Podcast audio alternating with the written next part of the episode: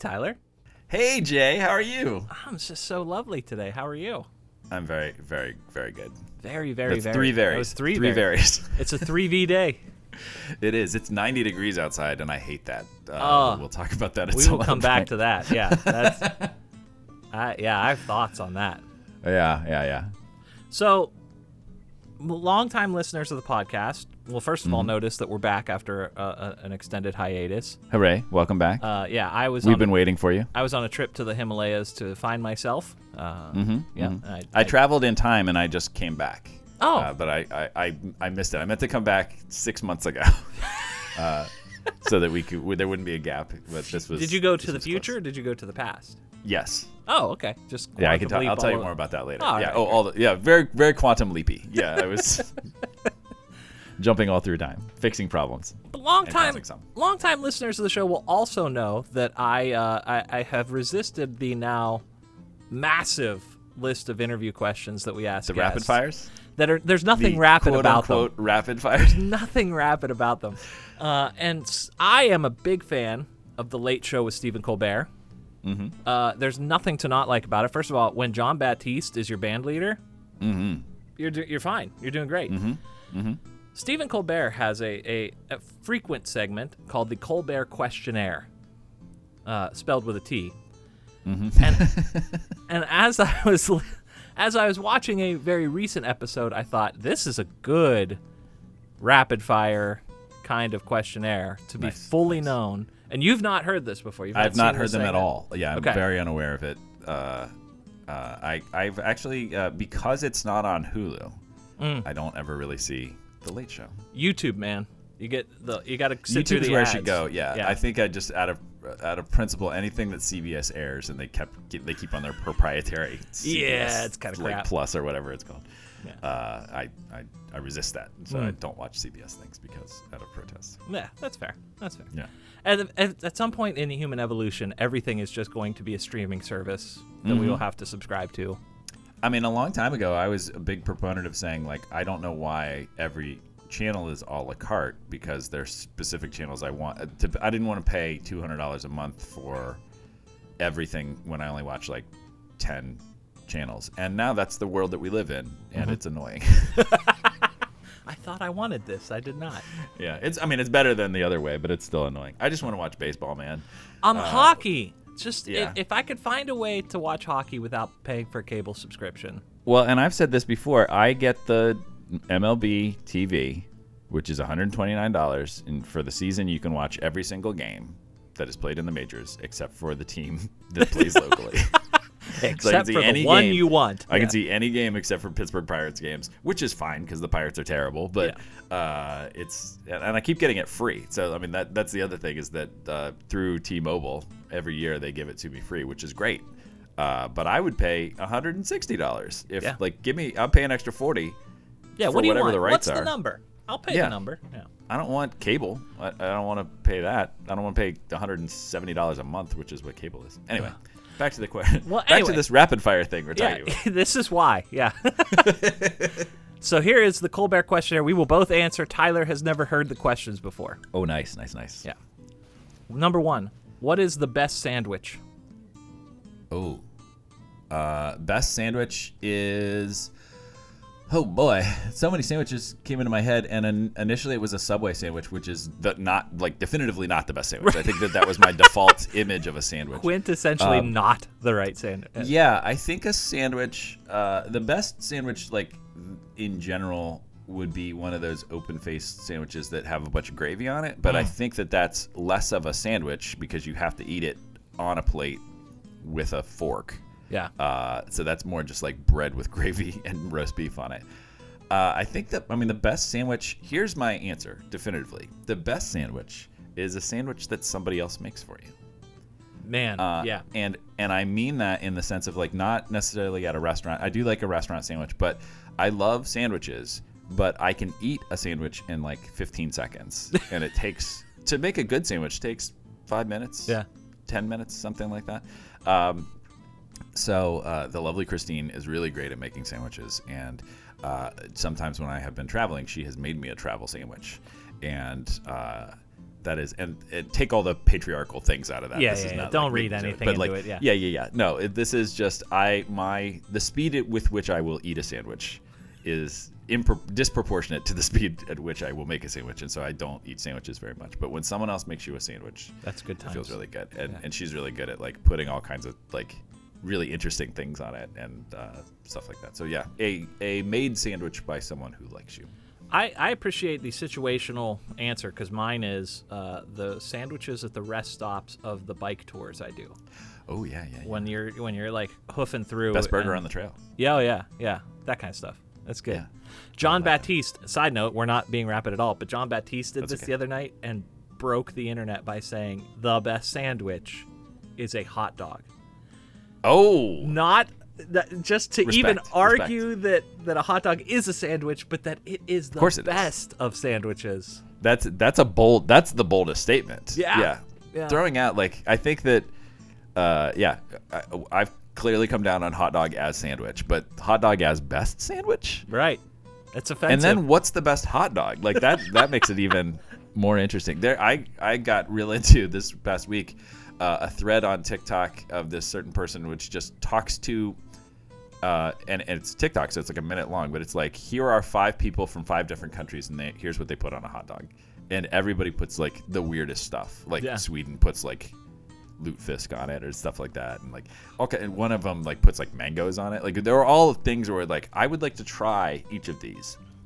I don't think most of them would be good. But the fact that, like, they are uh, the normal thing to put on your hot dog in this specific part of the world. That's a very it, everybody has hot dogs. Like that's the interesting thing. Yeah. Okay, so we're one question into the fifteen. Uh, I love it. I love it. I love it. Number two. This is the first time we're doing it though. Yeah, yeah. Number two. What's one thing that you own that you really should throw out? Oh, uh, eighty percent of the stuff that I have.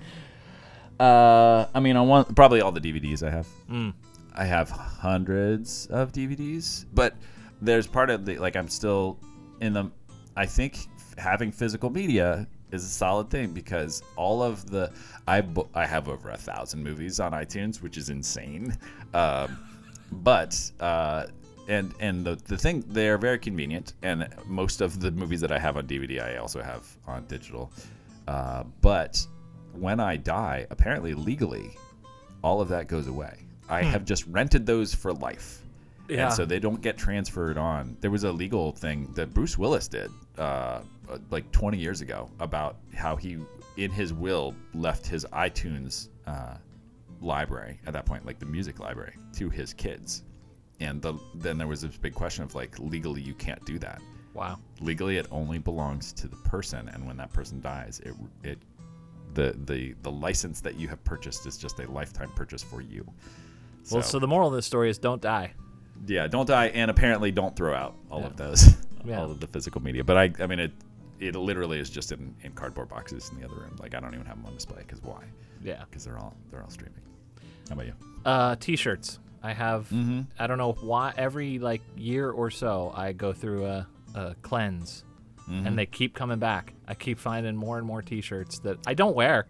I never yeah. wear them. I there's like a whole the bottom layer of my drawer of t-shirts, just sits there.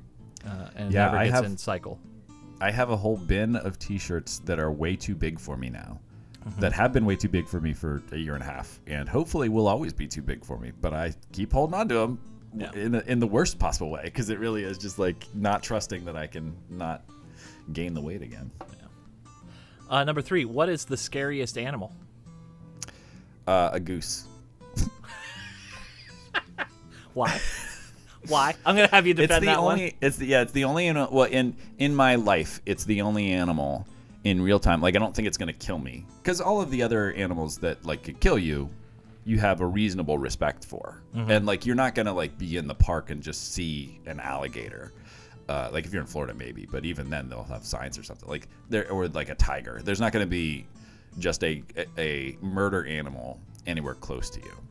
Uh, but geese are everywhere. And geese are jerks. Yes. And so they are, uh, and they're big, and they will come at you, and they won't kill you, but no. they'll hurt you. Yeah. And they they are they not bite. afraid to fight you. Yeah. yeah they bite. So I mean, like dogs are a mean dog is probably worse, but the the encountering of mean dogs that will bite you uh, usually we have enough sense to have our our our spidey sense up about it. But geese, you know, we are comforted into thinking that geese are fine, and and I I got cornered on a, on an island in the middle of a cemetery. Uh, it sounds like a weird dream, but it, it, I was at a cemetery in L A. This is like ten years ago. Uh, and there was like a little island, and I got cornered by a giant goose and then a pack of geese, and it just wouldn't. And there was one way off the island, and it was sat on the on the on the little uh, bridge there and wouldn't let me go. Did you swim it was, for it? Was that? Uh, no, I finally had to like push past it, and it tried to bite me, and it was terrifying.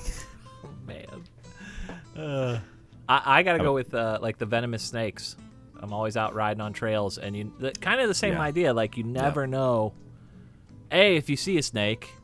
Is it a, is it an okay kind, or is it a murder noodle? Yeah. yeah uh, or, and two, I don't, I don't even want to know how many times I've ridden past something that could cause me harm, mm-hmm, and just been mm-hmm. thoroughly unaware mm. that I was there. Yeah. The only thing that I will kill are black widow spiders. Yeah.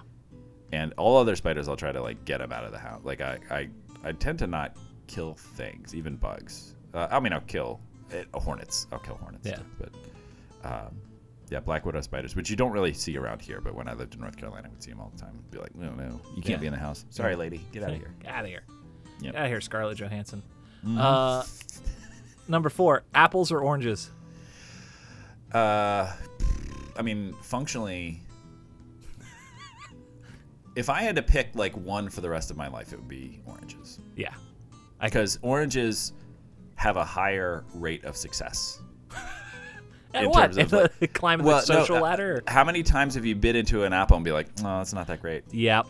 Where it's, and it's not like a bad apple. It's just like not a great apple. And But once you bite into it, you are, you're stuck with that apple. Like you can't be like, no, thank you. Like you're right. Once the seal has been broken, that apple has a, has a an expiration date of like an hour from that point. You break it, you um, bought it. Yeah. Yeah. And uh, oranges, you can get a lousy orange, but a lousy orange... Uh, it's not as uncommon, and your hands smell nice. I like the way right. when you peel an orange, hands smell nice. Yeah, I agree with all that. Mm-hmm. I agree with all that. Number five, have you ever asked someone for their autograph? Yes. Who? Well, that's another question. yeah. Uh, a baseball player. Um, it would have been Andy Van Slyke, who was a center fielder for the Pittsburgh Pirates. When I was a kid, we waited outside by where the players come out of Three River Stadium, and I saw Andy Van Slyke, and I asked him for his autograph, and I do not know if I got it. I don't know if it was a success or not. Yeah. Yeah. I have met several famous people and very intentionally did not ask them for autographs because I'm, especially when I get in front of famous people, I get very protective of like, they're normal people. I don't want to treat them any different. Like right. I saw, we met Lisa Kudrow from Friends on, Uh, when I was in college, we did this like mission thing to Italy, and we were in Italy for six weeks uh, with this group through the mission conference. And we were waiting in line to get on a ferry to go to the Isle of Capri, and Lisa Kudrow was right in front of us. So we were standing in line for like forty minutes with Lisa Kudrow. Chatted, like we realized it was her. People in the group were freaking out, and I was like, "Shut up!" Like I was trying to get like. She's just uh, she's on vacation with her family, and then finally, like one of the guys, like talked to her, like her kid was like making faces, so he's like playing with a kid, and then talked to her, and then he's like, "You're Lisa Kudrow, aren't you?" And she's like, "Yeah." And then we chatted with her, and it was very nice. Maybe we were there for like twenty minutes, but long enough that like it wouldn't have been unreasonable to ask. But I was very adamant about not asking. I didn't let anybody else ask, and even when uh, she, it's one of the people in our group asked if we could take a picture with her, and she was like, yeah, just not with my kid. And her husband was there and willing to take the picture, and I was so determined to not inconvenience them. I was like, no, I'll take it. So yeah. we have a picture of our whole group with Lisa Kudrow without me in it because I'm taking the picture. Yeah. How about you? Yeah, I uh, when I was a uh, freshly graduated from high school, we went to the Alive Music Festival. This is my favorite story. Uh, nice. We found ourselves in line for autographs from the Christian band Third Day, mm-hmm. uh, and I did not have any Third Day memorabilia to have autographed, except I had my yearbook with me for some reason. So, in my basement downstairs, there is a, and they all played it exactly right. They were like, yeah. "Hope you like have a great summer. summer. Yeah. Don't ever change." Mac Powell, you know, like that oh, was, man. That's a good keepsake.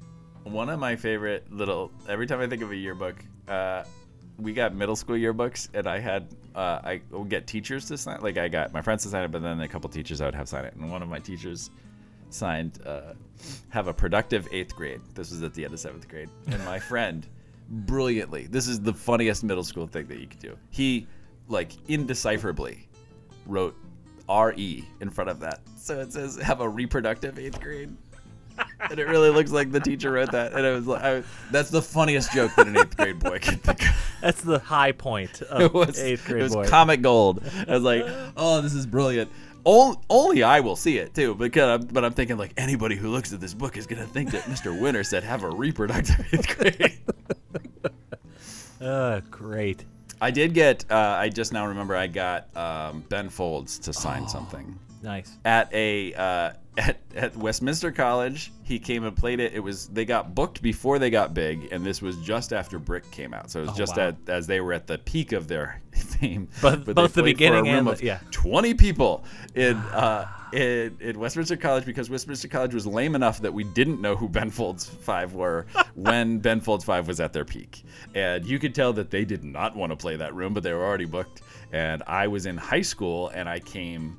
Like to this college thing that I wasn't supposed to come to, and I got them to sign something at the end of it. Nice. Oh, and I got uh, They Might Be Giants to sign something too. Nice, nice.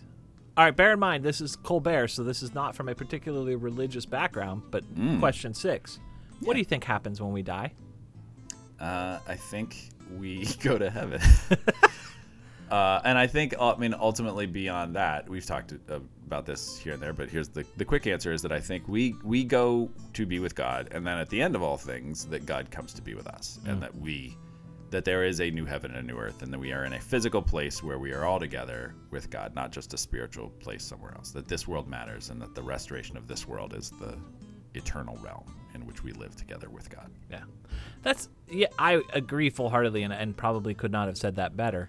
I think that's an interesting question as we think about maybe doing this without mm-hmm. a guest, because mm-hmm. even among mm-hmm. Christians, the answer to that question varies greatly depending on what tradition you come from. And, mm-hmm. and you know, yeah, that's good. Favorite action movie?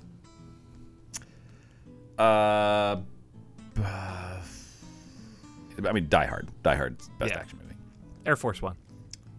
Oh, get off my plane. In terms of just like a movie that is going to soothe me in the right amount of uh, things blowing up and the right amount of Harrison Ford being just mm-hmm. Harrison Ford, mm-hmm. Air Force One. Mm-hmm. Yeah. And Sirius Black. And, yeah. Guy. Gary Oldman, yeah. uh, Commissioner Gordon himself, you know? Yeah, yeah. Favorite smell? Uh, citrus. Throwback. Yeah, good, good. I, do, I mean, like also summer rain. I just, it's my answer because I stole from, from one of these other ones. Uh, uh, I didn't know there was a word for it. Petrichor. Mm. It, it's, Isn't that, uh, that's a kind of like indie rock? Yeah, yeah. Petrichor. Very specific. It's like Russian Russian indie rock. It's bands that cover the Christian band Petra in a hardcore setting. Petrichor. Yeah, that's up there, and also bacon.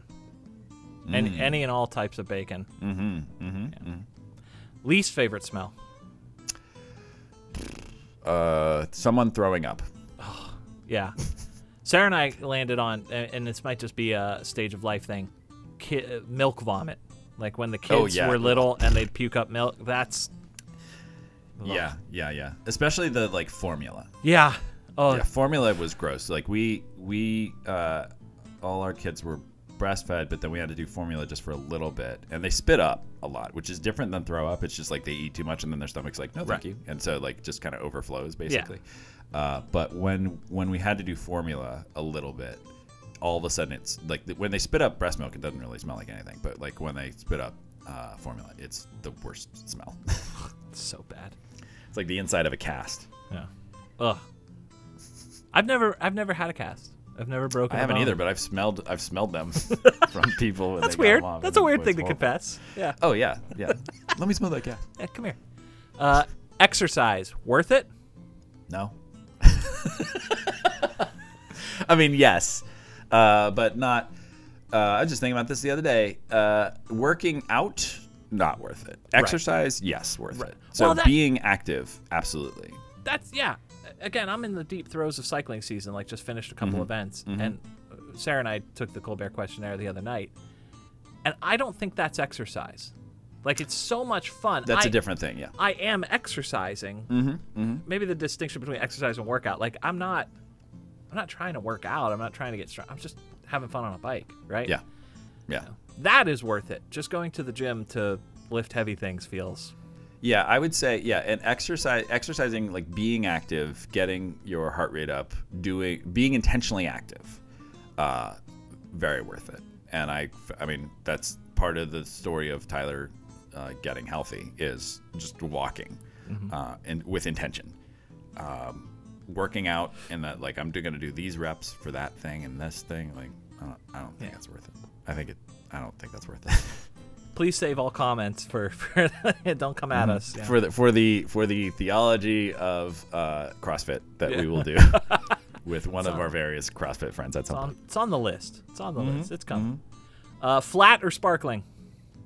Uh, oh, I mean, I like them both, but sparkling if I can get it.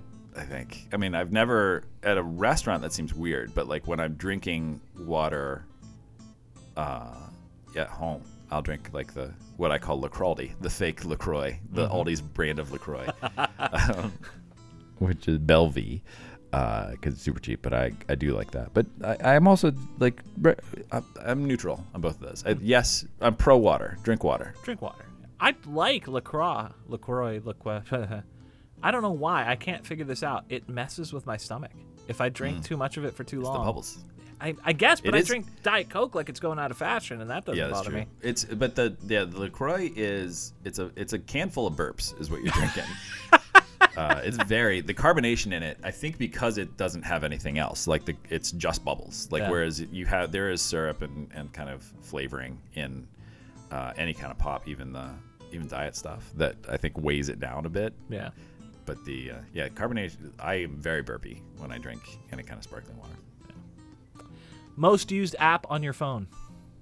Uh, it's either TikTok or Instagram, um, or the message app. I mean, the message app. If we're counting that, all the time, I'm, yeah. I'm on that. That's that's what my my hour rate is up for messaging. But uh, the the ones that I spend the most time on it that I wish I didn't are that that eat my time. Yeah. Is TikTok or, or Instagram. I don't know how many episodes we've had since this, but I am mad at you and Cliff. Because I, I was TikTok curious before that episode. Yeah, yeah. And now I'm just all in and yeah. can't stop. It's it's an addiction. I love it's it. either that or email, which is sad to say. That feels really adulty to say out loud. Like yeah, email. I think that was three episodes back, which means seven months ago. things things have taken a turn. Yeah. yeah. We're now there's that podcast Hardcore History that releases one episode every year. That's we're on that target now. Yeah, stay on target, everybody. Stay on target. Yep, yep. You get one song to listen to for the rest of your life. What is it? Uh, eighteen twelve Overture by Tchaikovsky, the full sixteen-minute version. Wow. Like, you had yeah. that locked and loaded, ready to go. Yeah. yeah. Either that or uh, there's a Brian Eno song that's just uh, called one slash one. That's just uh, an ambient song that's like fourteen minutes long. But it does it's repetitive, so I think I'd go I'd go eighteen twelve just because you get some movements with that. Yeah. Uh, I got to go with uh, Movement One from A Love Supreme, John oh, Coltrane. I listened to. I think I told you this during the. I did that for my project. I can't. It it made it broke me on that. Like really? I don't like that album anymore, which wow. is crazy. That is crazy. Yeah. That's such a good I album. I loved it, and I, I can't listen to it anymore, which is wild. Imagine, That's never happened to imagine me. Imagine building yeah. a church around that. Yeah, yeah, yeah, yeah. My number two. What would be your number two song be? Mine's "Party in the U S A" by Miley Cyrus. I would probably go with, just for sheer beauty's sake, there's a song by Jonesy called Tornado. Okay. If okay. you haven't heard it, it's really, really, really good. Yeah. Mm-hmm. That would be a number two. Mm. Imagine a grown man dressed like a, some kind of bird singing it. Yeah. Because yeah. that's what Jonesy is. Weirdo. Uh, this is one that only you can answer. Uh, only guests will be able to answer it when we do it with guests if we choose to go that route. What number am I thinking of? Four. And the last question. Wait, was it? What was the scale? So, no, it's when he does this, it's great. He doesn't give a scale. He doesn't give any parameters. It's nice. Just, what number am I thinking of? And if I also get, like the no response. Yeah, right. The no they, he won't tell them what it is. Like, yeah, no, no that's great. That's no. great. All right. Uh, and here's the last question, and it's arguably the hardest. Describe the rest of your life in five words. Oh, in five words? Yep. D- are they just like five? Is it a sentence, or uh, is it five uh, like descriptors? I, I think user's choice. Five words.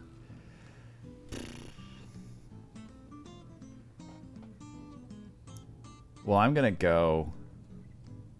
I'm really intrigued. I really wish I could tell it like a five-word sentence, like a like a story. I feel like that's the better way to do it, but that would require a little bit more thought. So I'll just give you five like adjectives. Yeah. Uh, wait. Yeah. Anybody anybody that's answered this question on the show has the fingers up counting through the words.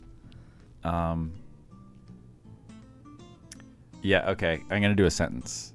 Okay. Uh, and, and I'm sure I will have a better sentence than this immediately. So as I'm listening back to this, editing it and hearing it later, like there's a better sentence than this. But uh, he had fun trying things. Yeah. That's, that's my that's my yeah, sentence. Yeah. Yeah. Telling a compelling, hopeful story. Mm. Here's my other one. And yeah. a Jay-Z song was on. That was it. That's Well, I'm Jay. And I'm Tyler. And this is Roughing, Roughing the, the Pastor.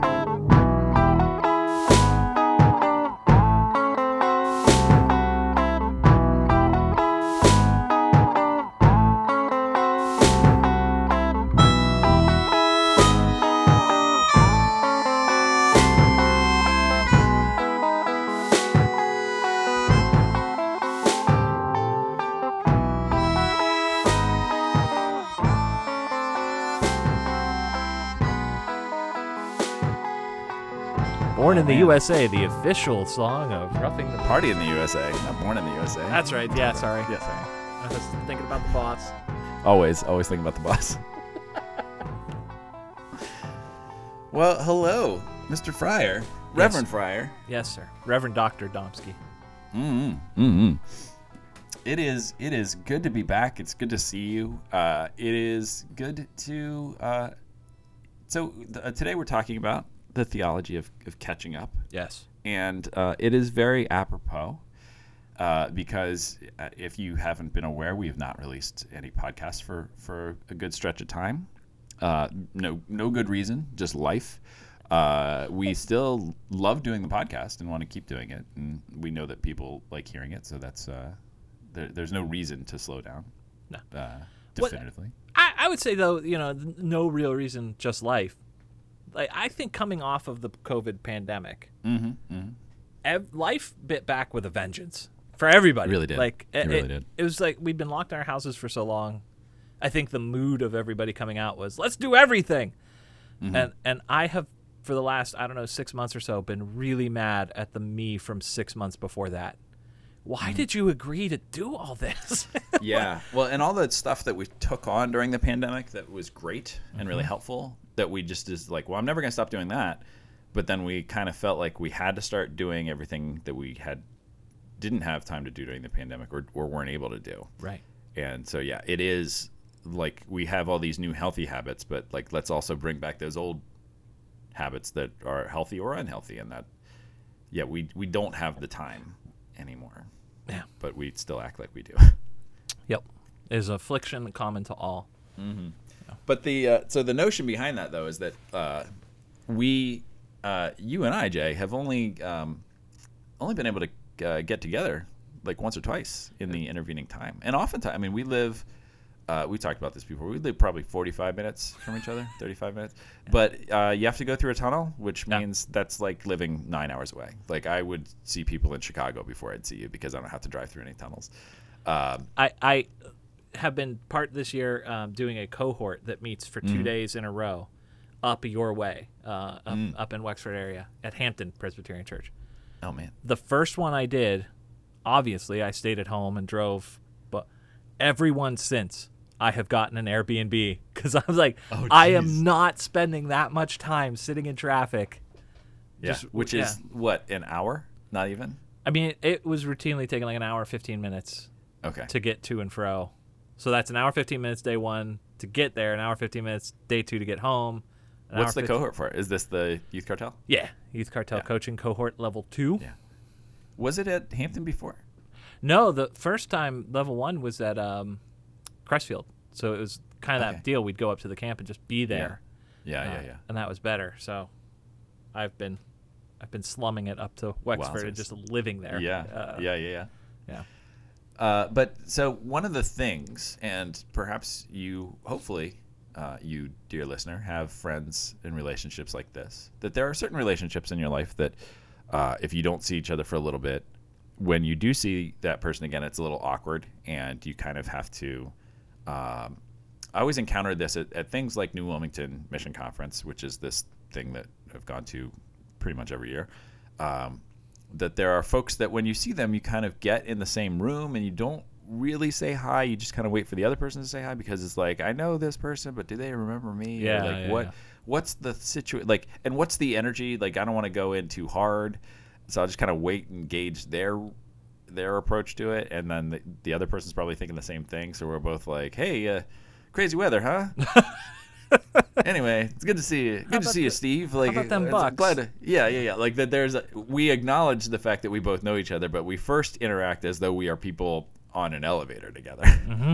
uh, who are just like making some small talk, uh, and it's weird. And I don't know why that's the case. But then there are other friends that you cannot see each other for six months to six years. And when you get back together, uh, there are the, the folks that you do the big embrace, you do the, man, it's so good to see you. And then there are the other ones that you uh, you pick up as though it hasn't stopped. Yep. As though um, you see this person every day. And fortunately, very, very nicely, uh, you, Mister Fryer, fit into that category very, Aww. very nicely. Like we we will sometimes go a couple months without talking to each other, but yep. when we do, it never feels like, oh, we need to, it, it never feels rusty, never feels like we need to kick the dirt off of the, the stuff and go through a tune-up. Like it's, it's uh, it feels really good. And we have had a couple, um, I'm glad we have, we we, we did have a, one or maybe just one in this past time, but we've had a, a, a campfire. The campfires, man. Yeah, which tonight's, is very nice. Tonight's not the night. Uh, oh, no. no. Anything like this. Yeah. yeah, we where I've made the trek, uh, the fifteen-hour drive down to your house through the tunnels. Make and, sure your uh, passport's updated. You yeah, know, yeah, yeah. yeah. uh, and uh, we we burnt some wood in mm. your backyard and uh, ate lots of salt. yeah. yeah, this is the Fryer Fryer way, you know, burn mm-hmm, things mm-hmm. and eat crap. You know, mm-hmm. that's that's the that's the deal. But no, like it's it's when we get together after those long stretches, it's never like.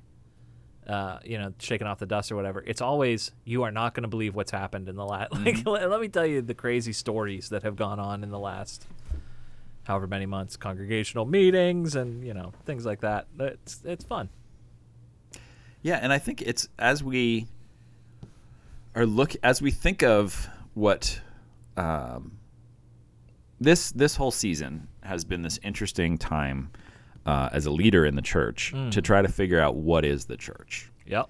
Uh, and I think uh, for our culture, it's been an interesting time to figure out what is the church. I think that the pandemic definitely played a big role in this kind of era of deconstruction that's going on yep. with a lot of folks in their faith. And uh, that to the point that that word has become overwhelming, like the word relevant used to be like um, yeah. that we uh, it's almost kind of too much of a it's annoying how much we overuse it yeah and it's become a boogeyman to, to some people in the church, but I think it's a, an incredibly helpful thing. I think deconstruction is not blowing something up, it's mm. it's unpacking it and then taking it apart to see how it works. And that uh I think that because we had the time away, we were able to really evaluate what it is that we love about that. So uh in that sense to and maybe this is the larger point coming at us quicker. I think that sometimes distance in relationships can make you, uh, can can help you evaluate that relationship and what that the worth of that relationship is. A lot of times, um, relationships work uh, because of the ease of proximity. Right. We tend to be friends with the people that we see every day, or we tend to turn the people that we see every day into friends. We tend to, oftentimes we can be in relationships, whether they're friendships or romantic relationships or whatever, uh, longer than we should, because we just happen to see those people. It's really easy to see those people. That um, just hanging out with that person is a default yeah. thing to do, and not that's not inherently bad. It's not to say that you that the people that you see every day shouldn't be your friends, but oftentimes convenience of proximity yeah. will create that. And so when you do have people that it takes a little bit of effort to see those people, um, it does kind of, I think, make you think more deeply about the energy that you put into that person and the energy that emotionally that you hold on to in being in a relationship with this person that you don't see every day. Right. And I think to, to put that then again back on the church, I think this deconstructing that's happening where people are kind of looking at the, their beliefs and why they believe it and, and really kind of questioning stuff in a good way for the first time in their lives. Like, saying, why do I believe that? Why yeah. do I do these things? Not saying this is all garbage, but like starting with a point of saying why rather than a point of saying no. Um, and I think that we we do need to ask ourselves, why am I friends with this person? What do what do they give to me? And what, even more in an equal sense, what do I give to them? Yeah. And am I pulling my share? Are they pulling their share? Like, what is, is this a taking relationship? Is this a giving relationship? Is this an, uh, an egalitarian kind of equal yeah. relationship? My my dad used to say, this is the thought I have all the time around deconstruction and that language. Um, but he, he's an engineer, and so his brain works different than other people. Mm-hmm. Um, he told me once that as a kid, he, for fun, he took the family lawnmower and tried to break it down into as many pieces as possible. Mm-hmm. And then put it back together and make sure mm-hmm. it still worked. Uh, and so much of deconstruction is exactly that. Like, take yeah. faith apart to the, the barest of minimums. And sometimes you look at a piece and you go, I, that's redundant. I don't need that mm-hmm. in this particular lawnmower. Uh, mm-hmm. and, and sometimes you find something better to throw in. But, like, there is a reconstruction on the other side of deconstruction inherently. Even if you deconstruct away to nothing, there's yeah. still a faith there. It's just not a Christian faith. It's a it's a faith in something else, right? So I, I don't fear deconstruction at all. And I think, to your point, like, deconstructing friendships can be really, really helpful. Mm-hmm. Uh, you know, like, taking a, a, a – there there have been relationships in my life where it's clear that I'm the one holding the water. Uh, yeah. and, and if you stop texting that person or stop calling that person, the relationship dies.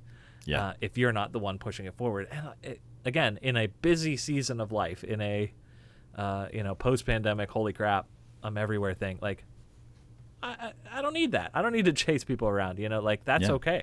Um, versus the ones that are investing back in you and you're investing in them. Like, that's, that's healthy relational, mm-hmm. relational work. And there, there are definitely relationships. I mean, especially as pastors, there's a lot of relationships and we are the ones that kind of need to hold the water, but that's a different kind of, well, those are, those are not friendships. Those are kind of mentorships or, or kind of teacher student relationships or something right. like that.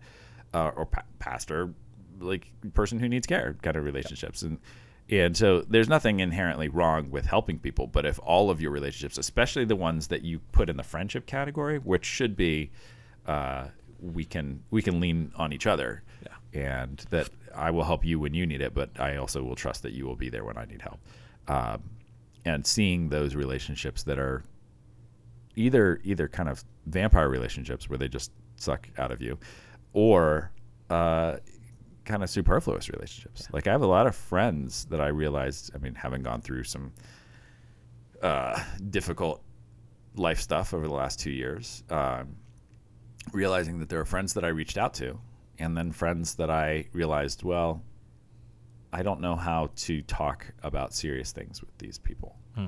And it, it made me realize, like, not that I don't like these people or I don't need them in my life, but that when push comes to shove, there are, there are people that I feel like I can share this. I can say, hey, I'm hurting. Yeah.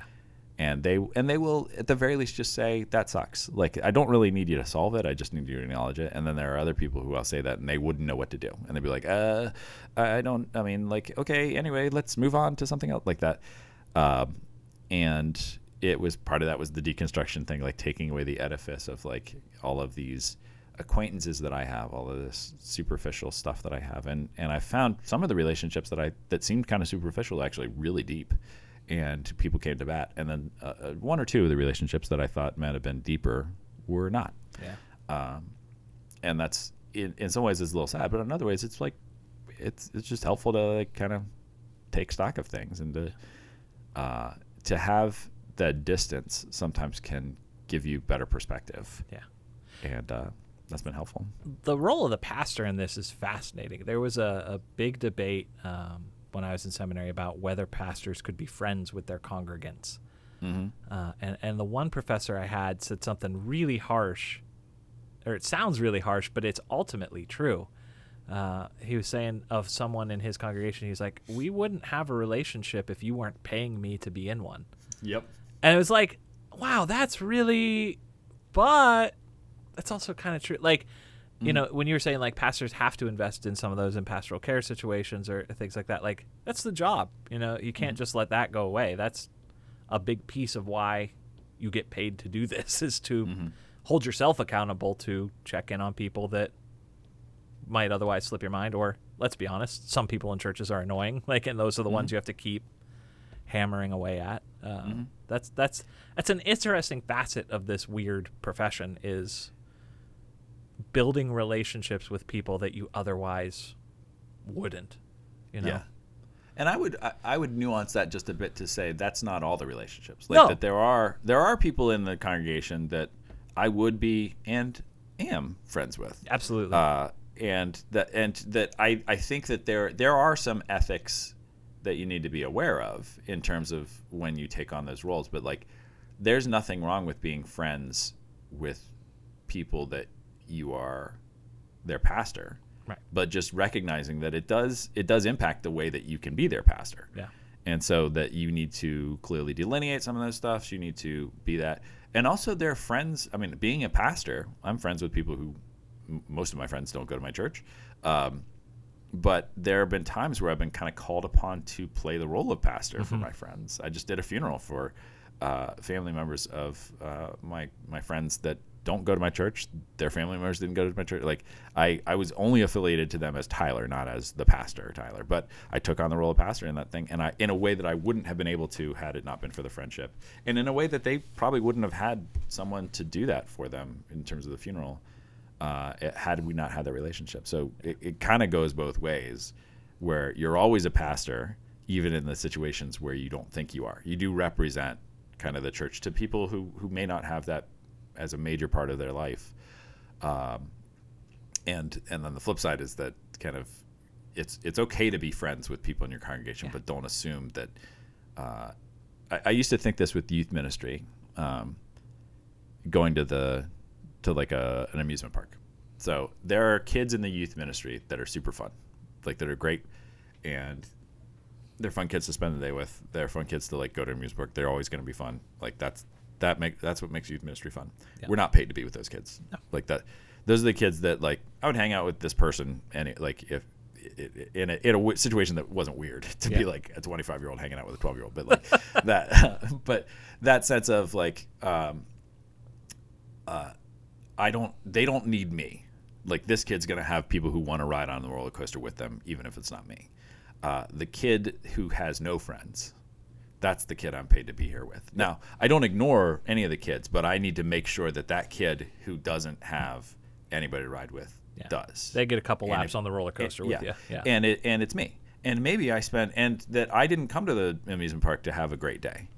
Right. I came to the amusement park to have help these kids have a great day and help these kids feel like that they're part of something. Yep. And the role that I have in including this person who everyone else doesn't want to include, one, if if I have built the relationships with the other folks, then they will also kind of pattern or model the, the relationship that I'm having with this kid that nobody likes um, to a degree. Right. And ironically, the exact same principle applies in the church. There are people in the in the congregation that we all kind of unspoken are like, oh yeah, that person, and like, uh, and it, it may be something like, oh, don't get caught after church with uh, Margaret because she, boy, she'll get your ear, and she just wasn't like, and that's the kind of thing that like eighty year old ladies will say about other eighty year old yep. ladies, it, which is just like the same kind of bullying, gossipy way that twelve year olds talk about twelve year olds, but like. maybe Margaret doesn't have anybody to talk with yeah. for the rest of her week, and this is the one thing. So, like, give her that time. And don't just, like, try to patronize her, but, like, try to be genuine. And sometimes that's hard, and I wouldn't choose to do that. Right. And so that's that is the job, yeah. is is making everyone not just have the opportunity to be included, but actually be included. And it also, like, sometimes you do become friends with those people. Yeah. The, the, I think one of the most helpful pieces of advice I got when I came here to Laboratory, you know, kind of a small-ish congregation, again, about twenty-five in worship regularly, seventy or eighty mm. on the books. Mm. Uh, best One of the best pieces of advice came from you, like, oh, so it's a youth group of old people. Yeah. Like, it, yeah. of older people. I should say all mm. old people. But, like, it's a youth group, right? So it's the same dynamics at play. Like, turns out the stuff you're struggling with as a teenager isn't too much different from the stuff adults are struggling with. Yeah, same uh, stuff. It, it, you come with new perspective and new uh, education and all kinds of new tools in the toolbox, but the problems and the struggles are pretty dang similar. Um, so yeah, like there, there's something in that of creating a culture, and that that's I think the real sweet spot of pastoral work. It's not just, like you were saying, not just hanging out with the kid that no one wants to hang out with, but creating a culture where everybody wants to hang out with the kid that no one wants yeah. to hang out with, right? Like. Yeah. Uh, and that's that's tiring work, but it's really interesting uh, relational energy to try and throw out there into the world. Yeah, I think that, I mean, to to that end, the being a youth pastor really equips you to lead a a, a church as a head pastor, solo pastor, far better than anything else, because y- you see all of the stuff, all of the things that adults do, but hide behind adult language and just adult cultural expectations are the exact same things that kids do. Like yeah. we all, that was one of the more disenchanting things to me about growing up. And I, I'm sure I've said this before, of like when I was a teacher um, right out of college and I went into the teacher's lounge for the first time, it was a terrible place to go. And seeing all of the teachers just be petty and immature and stupid and like complain about the kids and like realizing like, oh no, this whole Like I'm I, back I figured, where I started. I remember yeah. when I graduated, thinking like, "Oh man, I don't feel like an adult yet. I hope that one of these, like, I hope it'll just kind of click in, or like I will go into some secret room and they'll all be like, here's all the adult stuff." And I went into that secret room and it was called the teacher's lounge. And the, here's the secret: we're all stupid, idiot, like middle schoolers. Like yep. we are all afraid, and we are all uh, into peer pressure, and we're all like all of the dumb things that we feel like we're going to grow out of. It's all there. Yep. It's just adults are pretending to know what's going on, and that was really frustrating, but also really helpful to have it laid bare so clearly. And uh, the same thing as I was doing. I mean, my deal when, with God when I became a pastor was I'm only going to do youth ministry because I don't like adults. Because kids are honest and, and yep. adults aren't. And um, and when I started to realize as I was, it was becoming harder and harder to do stuff as an associate pastor, um, that do stuff with a larger church. I started when I would teach adult classes and stuff. I just taught the same class that I taught to like confirmands, but yep. didn't tell them. And treated them like kids without telling them I'm treating them like kids, meaning like you just assume that they have questions. You don't say, does everybody have questions? Oh, we're all good? Okay, moving on. Like yeah. pe- adults have questions and they don't know what's going on. They're just not going to ask. Right. And so Man, part that's, of that, yeah. Yeah, it's the same strategy, right? Uh, mm-hmm. When I was at Westminster doing youth ministry, we did a thing every Friday during the school. We, the kids, the high school was right next to the church, so kids would walk over. We'd throw them on the bus and take them up to uh, Chick-fil-A. Mm-hmm. And when I said to adults that, like, oh, what do you do at Chick-fil-A? Like, do you have a Bible study? Do you pray? Do you what? No, nothing. It's just, here's a chicken sandwich. How was your week? You know, like yeah. that, that was the whole deal of it. And for teenagers, adults would come at that and say, oh, that's really great. Like that you're investing mm-hmm. in those relationships, whatever. When I came to Laboratory, we started a thing called the Harvest Hoot Nanny. Uh, and now we have one for every season where we have a literal fleet of fire pits. Uh, we have four fire pits, and we just throw them out in the yard, and there's no agenda. It's just hot dogs and s'mores. And nice. It's the same thing. I don't know why adults have a harder time in that moment saying, well, what, what do we do? Like, are we having a Bible study? Are we having a prayer group? Are we having yeah. a, is there a program? No. We're just going to sit around a fire and talk.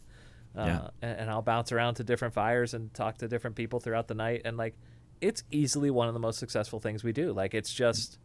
hanging out uh, and well, and catching up, right? Like that's yeah, the whole deal. Yeah. the whole yeah. point of this. Yeah, that's how I was going to make that turn. That like we don't have space as adults for catching up. No. Um, whether it's after having seen, I mean, there's kind of the one notion of like kind of having those friendships that like we talked about where you can just like pick it back up.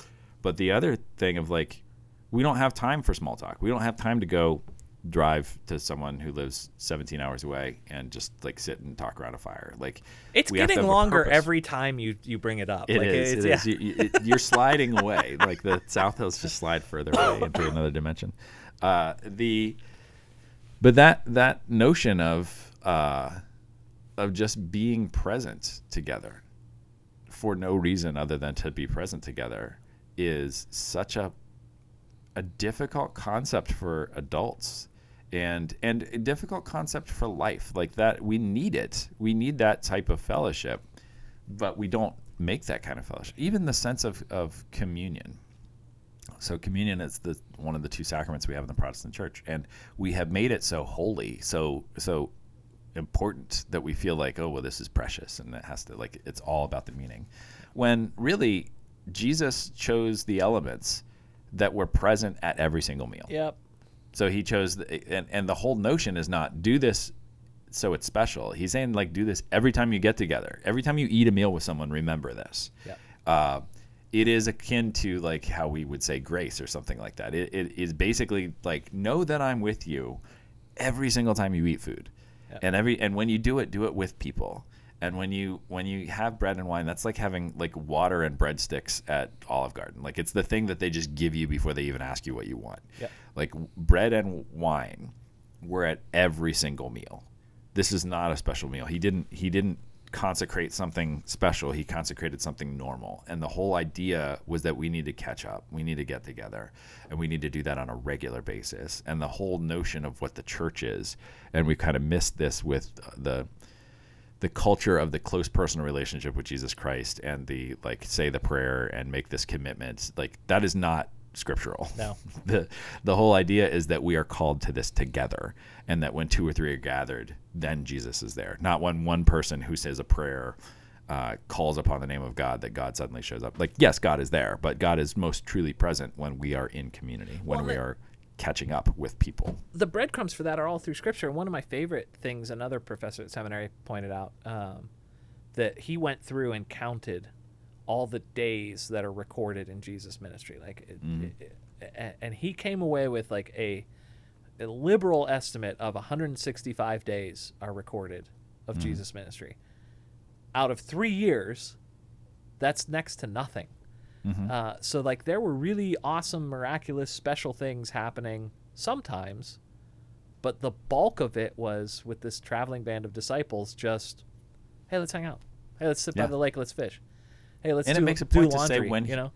And it makes a point to say when he went off by himself, yeah. meaning that when it doesn't say that, he's with people. Right. That he's with his, his friends, yeah. just catching up, just hanging out like there, that. And even the forty days when he comes back, like that. It just, I mean, he says he spent time teaching with them, but he also just spent time eating with them yeah. and hanging out and just doing, doing stuff. Doing what he did, yeah. Like, yeah. there, there is biblical and inherent value to just a relaxed relational existence. It doesn't all mm-hmm. have to be, you know, again, commun- the point of communion is interesting, some of the conversations we're having around here at this church, but, like, it doesn't have to be silver platters and goblets mm-hmm. and, you know, it should not be those single serve things that came out during the pandemic, because those are, are the horrible. The worst. It's oh, it's Robitussin at best. Yeah. But but anyway, like the, the the what of it doesn't matter. It's to your point, like the relational side of it. And if if the pomp and circumstance of communion or worship or whatever the church is up to gets in the way of the relational element of it, man, we're off track. Like we are just yeah. not not where we need to be.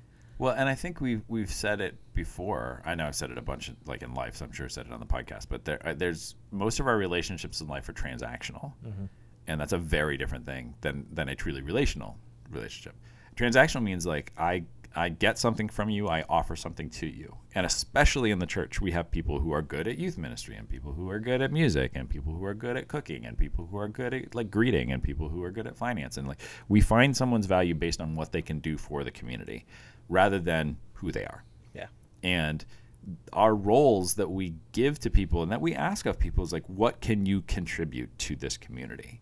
And that's an important question to ask. But if that's your primary role within the community, then your relationship with the church is transactional. Yep. If that's your primary relationship with your friends in terms of what you offer to them, uh, and that your role is functional rather than you being, hey, that's my friend Jason, like that, that I, I think the friends that you think of as friends first, where just like being with them makes things better.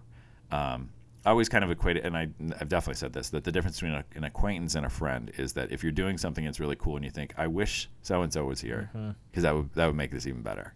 And if you're doing something in general, I mean, obviously there's certain things that it's nice to, to be by yourself, but if you're doing something and you think, man, this is great, boy, if Jason were here, this would not be as fun. Like that, then that's someone who, who you may appreciate, but they're not one of your closest friends. And, right. And that... I think that the church is a place where everything we do should be made better by more people being there. And not because it feeds our ego or because the number is there, but because this is something that is, it's just great. Like if you have a meal that's really good and you think, I wish so-and-so could taste this because this would, they would love it.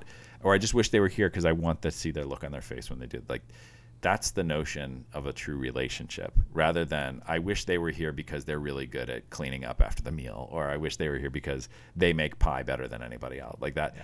Those are good skills, but that shouldn't be our primary function in our relationships. And when we have transactional culture, there's no time for catching up. There's no time to sit around. This is the Mary Martha thing. Yeah, this is the the so Mary and Martha are the, the sisters of Lazarus, uh, Lazarus, and this this gets overworked to type A, type B thing. Like there's lots of really bad reads on this topic, but uh, Martha is uh, so Jesus is hanging out and talking to them at their house. This is not when Lazarus was raised. This is another time that he's there. He goes there a couple of times, and Martha is like working real hard and like making food, cleaning up, doing stuff like that. And Mary's just sitting, catching up with Jesus. And Martha says to Mary, like, hey, I could use some help. And Jesus is like, yeah, she's she's fine. Like, we're just catching up. Like, that's okay. Uh, and there, that's not to, to cast aspersions on Martha. Like, there are, because that's the culture that we're fed. We're, we are kind of told that, like, we need to, um, that... Uh, to go back to the larger, th- I mean, to some of the larger themes like exercise or sleep or uh, self-care, like any of those things are not as important as the product that we can produce and the function that we can produce and the transactions that we need to make. And so, sure, it'd be great. I wish I could sit and just chat all day, but there are dishes to be done, there are stuff like that. And we let the chores of uh, that the, the chores of community get in the way of the being of yeah. community. That well, they, we don't have potlucks because we can't find someone to, to do all the work. And we don't have gatherings because of that. And that's why like something like, hey, we're just going to put a bunch of fire pits out and we want you to come. And, and people are like, why would I come? What are we doing, a Bible study? What do I have to prepare? It's like, nothing. Just bring yourself. We started doing a thing called Happy Meal Tuesdays, which we now call Happy Meal Thursdays. I won't tell you why we changed the name, but you can figure it out yourself. Uh, and it literally is just bring some food and we're going to be here for an hour. And we're going to be, be by the playground, and we're just going to hang out. Well, even like one, of the, one of the things I wanted to steal from you in ministry, but freaking COVID, right? Just like, hey, Thursday, I'm going to be at Panera uh, mm-hmm. from eleven to three. Come by. Mm-hmm. Uh, like I, I think that kind of simple relational building. And like, like there is – the whole way through, I'm a nerd that always thinks about analogies. I've been getting into fish. I got my goldfish over here, and I have a pond at home. And like I thought you meant the band fish. Also that, uh, this is a farmhouse, um, but, but like there is work that needs to be done to maintain the ecosystem of these tanks and ponds and stuff like that. Mm-hmm. Like I have to mm-hmm. put the right chemicals in. I have to take out the bad stuff. I, there's managing, but when that becomes the goal, you're not having fun anymore. Right. Yeah. Like there, there, and I think so much of the church, and again, I, I'm coming at this from a smaller church where there's an existential question, I think, in the back of mm-hmm. everybody's mind. Like, are we still going to make it in five years, ten years, yeah, yeah. whatever? The Mar- or the, the Martha side of it, of doing the chores and setting up communion and cleaning the bathrooms and all the little stuff of church, that almost becomes what we do. Mm-hmm. not as the things we do so that we can enjoy community. Mm-hmm. Like, it's not clearing away for anything. It's just the work that needs to be done. And if you're not yeah. doing the work, why are you even here? You know, yeah. like that. And that's that's when things get turned on their head. It's like, you still yeah. need to do that stuff, but don't celebrate it as if that's the highest goal of the church. Yeah. That's the hi- not the, the goal of the church is not to survive. Right.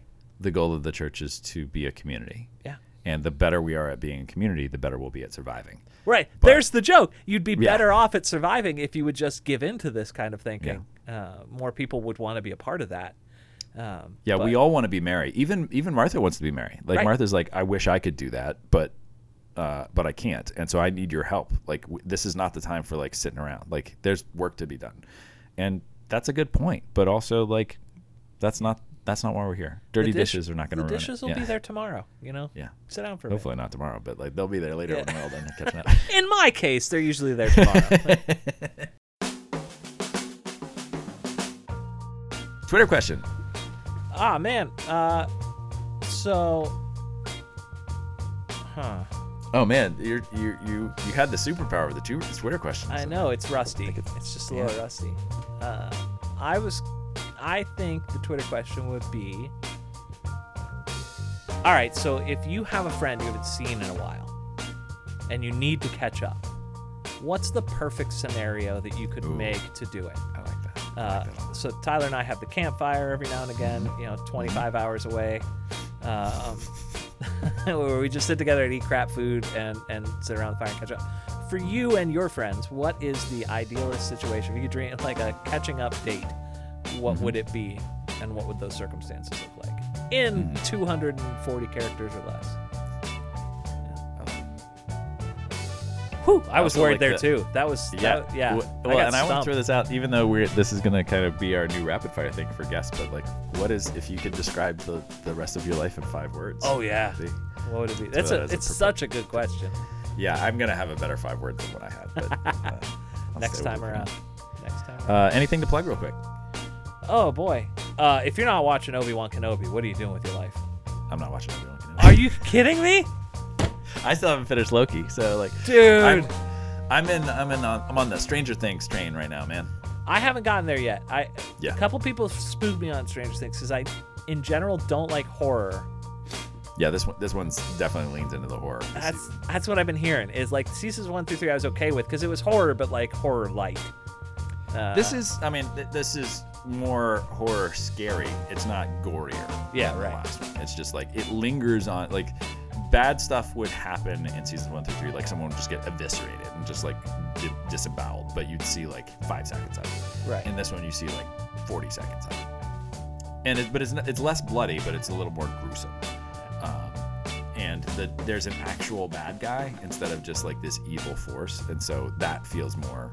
It it has a little bit more horror tropes than sci-fi tropes as it has had in the past, and so you can see there's always some like movie um analogs to it. Like it was the first season was like Goonies and Stand By Me, and then uh and then this one is a, there's a movie called Altered States, which is super weird, uh about like kind of, and it's a little a little bit like uh Hellraiser, a little bit uh